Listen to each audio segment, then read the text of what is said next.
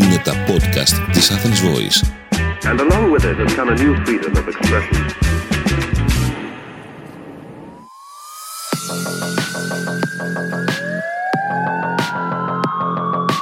Ακούτε το podcast Criminal Minds της Athens Voice. Η συγγραφέας Μενή Φιλιππίδη ερευνά τα εγκλήματα και τις τραγικές ιστορίες που συγκλώνησαν την Ελλάδα και τον κόσμο.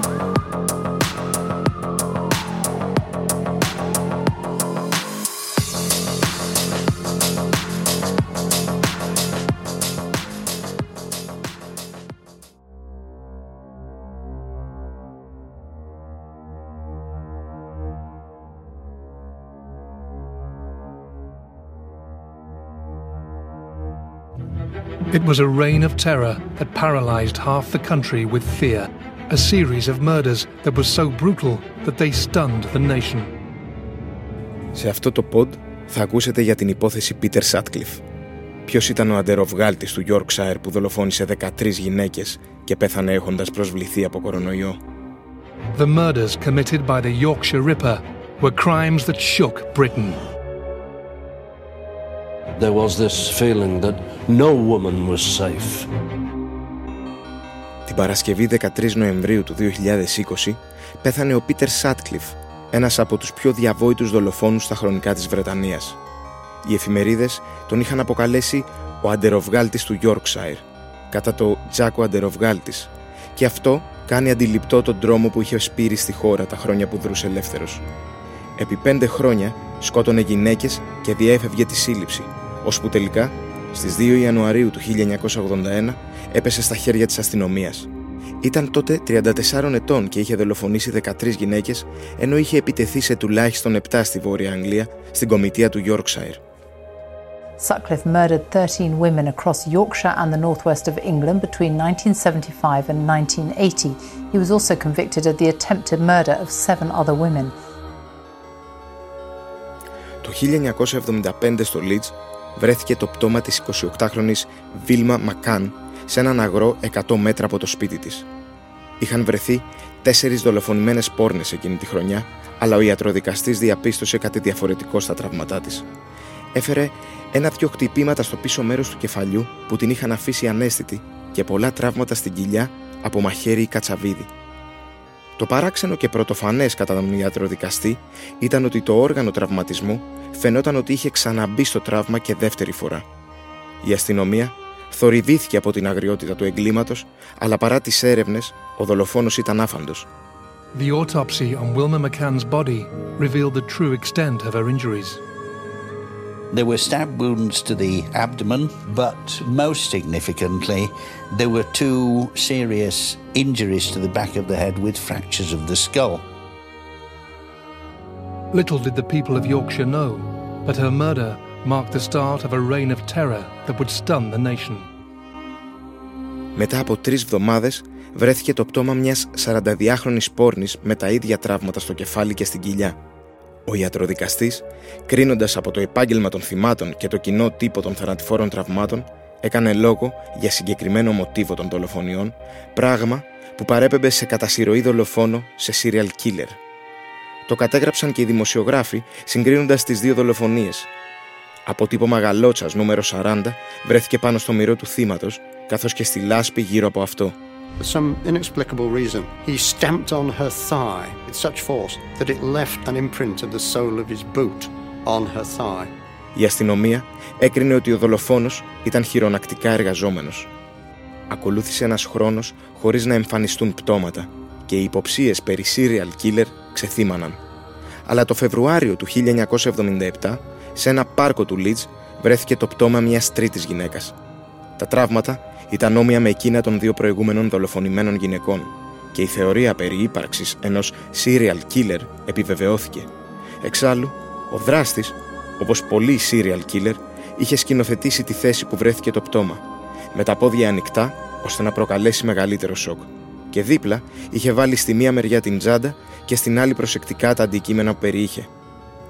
Από τα ίχνη ελαστικών αυτοκινήτου που υπήρχαν τριγύρω, η αστυνομία σχημάτισε λίστα με 100 μάρκες αυτοκινήτων που τα χρησιμοποιούσαν. Στη συνέχεια, εξέτασε σχεδόν 30.000 ιδιοκτήτες αυτοκινήτων, αλλά η έρευνα δεν απέδωσε κανένα νέο στοιχείο. The pattern's now fairly clear. Man with car, man with hammer, man with some sort of stabbing instrument, but different stabbing instrument on this latest occasion. Quite likely somebody who is uh, in the motor or the engineering trade. Το 1975, ο ίδιος δράστης, πριν εξαφανιστεί τρομαγμένος από τα φώτα διερχόμενου αυτοκινήτου, είχε επιτεθεί σε μια 14χρονη κοπέλα. Η κοπέλα πρόλαβε να τον δει και να δώσει την περιγραφή του στην αστυνομία. Ωστόσο, το σκίτσο του δεν είχε βοηθήσει την έρευνα. Photo fits made from descriptions of women who had been attacked were circulated in the Leeds and Bradford area. Despite this, the police investigation floundered. By the middle of 1977, the Ripper had killed four prostitutes and was suspected of attempting to kill several more. Την άνοιξη του 1977 ανακαλύφθηκε το πτώμα του τέταρτου θύματος.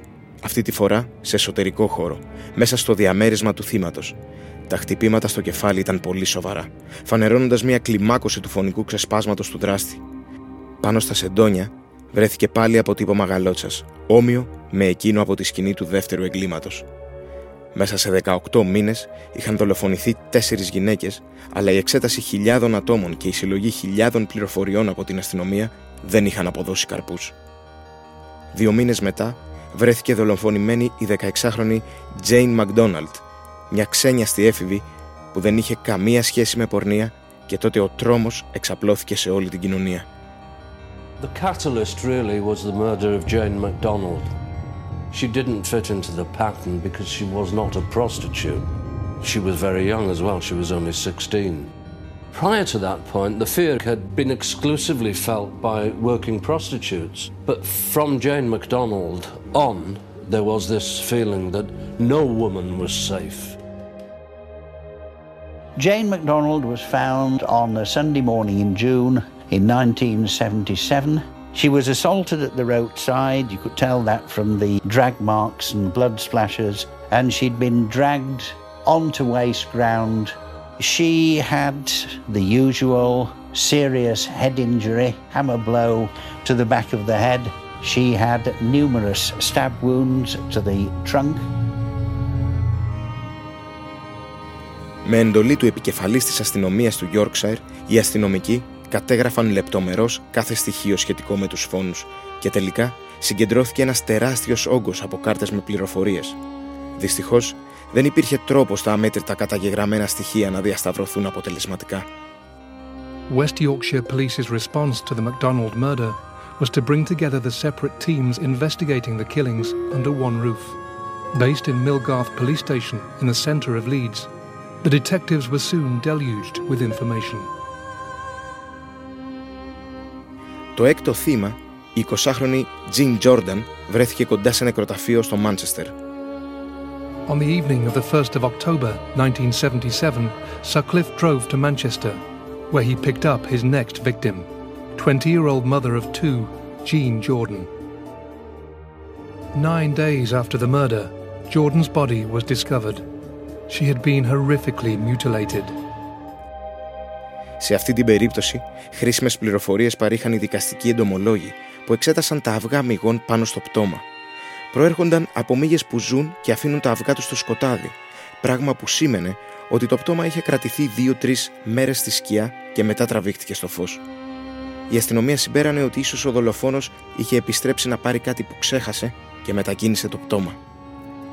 By this time, he was becoming extremely careless, and he made many mistakes in the murder of Jean Jordan. First of all, in taking out with him a brand new, freshly minted five pound note.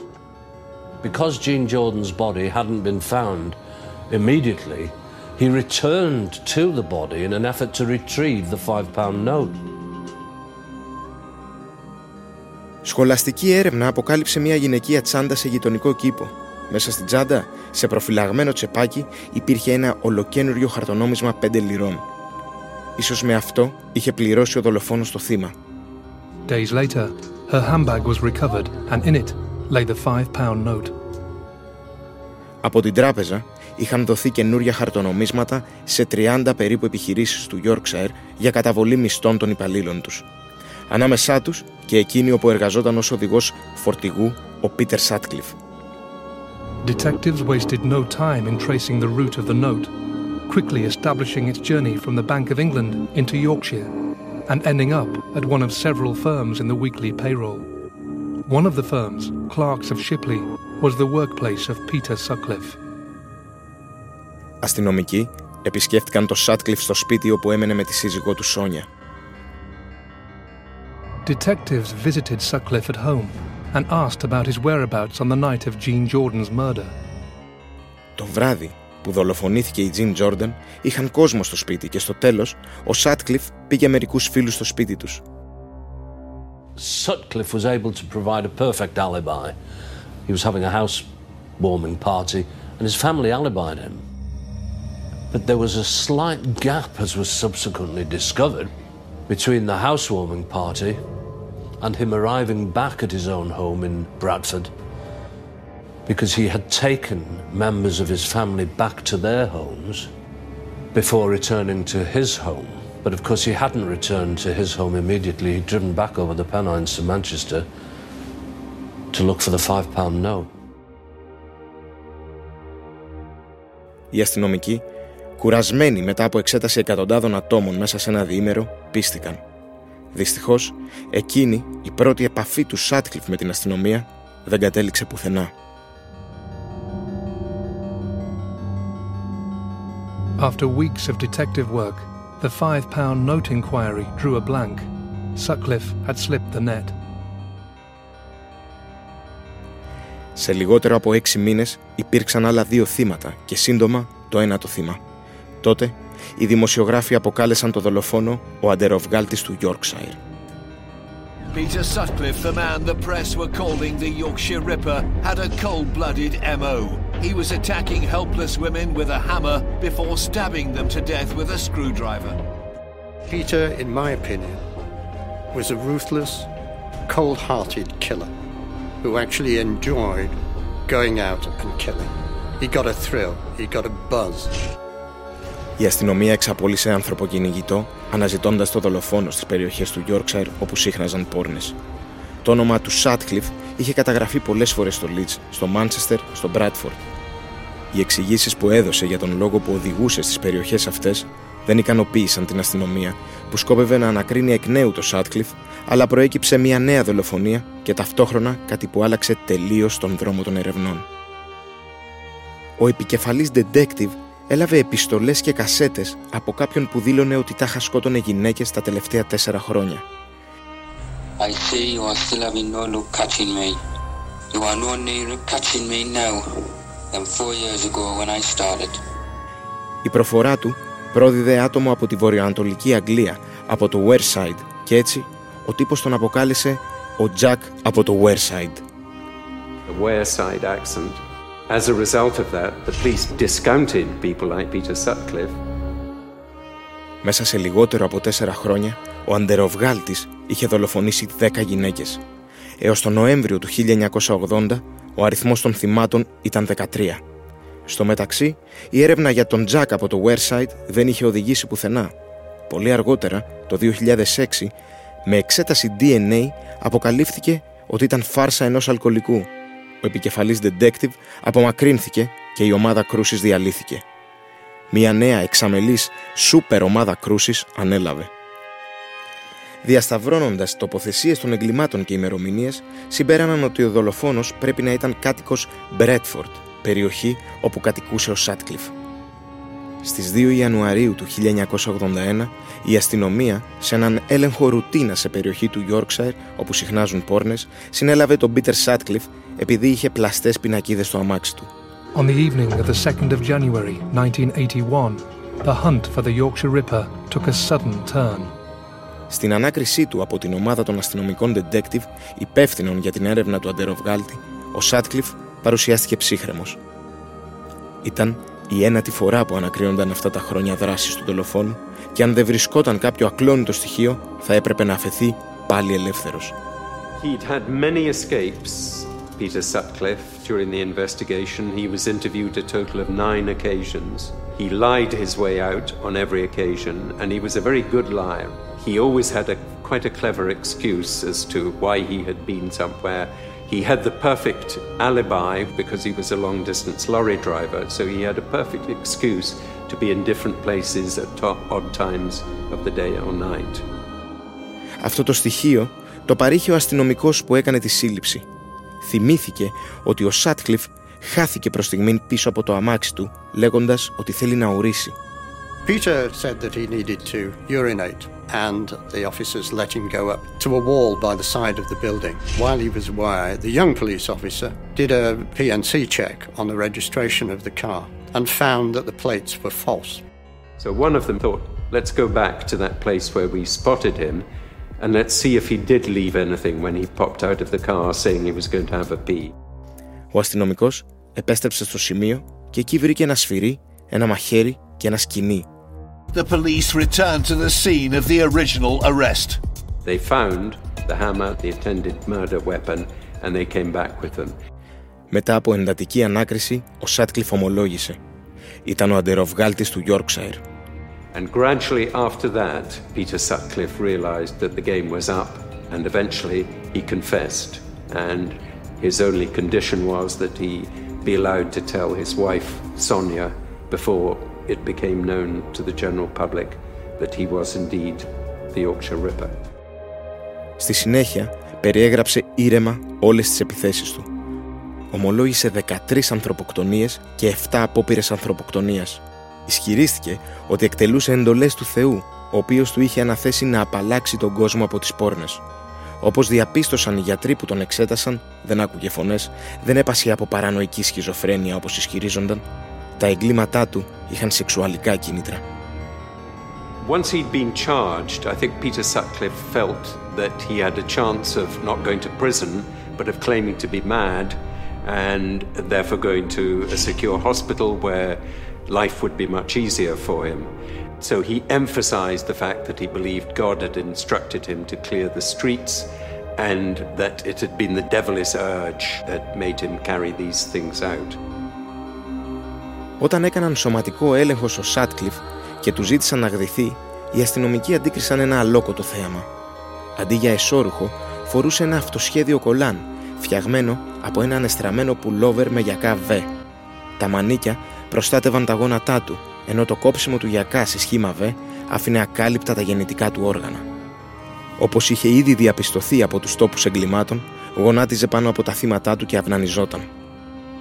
Εξάλλου, σύμφωνα με τους ψυχιάτρους, η δολοφονία με μαχαίρι φανερώνει την επιθυμία να έρθει πολύ κοντά ο δράστης στο θύμα, το μαχαίρι γίνεται υποκατάστατο της διείσδυσης, όπως διεστραμμένα την έχει στο μυαλό του δολοφόνος που δεν μπορεί να λειτουργήσει φυσιολογικά. Σχετικά με το πότε διαπράττει κάποιος ένα έγκλημα, το κυρίαρχο συνέστημα που πυροδοτεί την ορμή του είναι η προσβολή, η ταπείνωση, όχι ο θυμός ούτε η αγανάκτηση. Και στις περιπτώσεις των serial killer, αυτή η ταπείνωση δεν σβήνει με το πρώτο έγκλημα και έχουν την ανάγκη να σκοτώσουν ξανά και ξανά. Sutcliffe would say that his urge to kill was practically uncontrollable. After killing his first victim, Wilma McCann, he said that he developed a hatred of prostitutes to rationalize that homicide. Στην περίπτωση του Σάτκλιφ, λέγεται ότι τον είχε προσβάλει μία πόρνη που δεν μπόρεσε να λειτουργήσει μαζί της σεξουαλικά και αργότερα, όταν τον είδε σε μία pub, είχε βάλει τα γέλια. Οι serial killer λειτουργούν με παρόρμηση και επανάληψη, αλλά δεν είναι ψυχοτικοί. Απλώς επικαλούνται σχιζοφρένεια ή άλλες ψυχοτικές διαταραχές όταν πια συλλαμβάνονται και πρέπει να λογοδοτήσουν για τα εγκλήματά τους. The jury did not believe that Sutcliffe had schizophrenia, despite the expert testimony. One thing that really hurt him was the fact that a prison guard overheard him telling his wife that if he could convince people that he was mad, he may only have to serve 10 years in what he referred to as a loony bin. Η δίκη του άρχισε στις 5 Μαΐου του 1981 και κράτησε δύο εβδομάδες. Ο Πίτερ Σάτκλιφ καταδικάστηκε σε 20 φορές ισόβια. Πέθανε στις 13 Νοεμβρίου του 2020 στο νοσοκομείο των φυλακών όπου είχε μεταφερθεί όταν προσβλήθηκε από κορονοϊό. Sutcliffe would die on November 13, 2020 from complications of COVID-19. He had significant medical comorbidity at the time of his death. ήταν ένα επεισόδιο από τη σειρά Podcast Criminal Minds της Athens Voice. Έρευνα κείμενο Μιμή Φιλιππίδη. Αφήγηση Αργυρό Θεοδωράκη Στέλιος Μοίρας. Sound Design Δάφνη Γερογιάννη. Ηχοληψία Δημήτρης Ντάφης.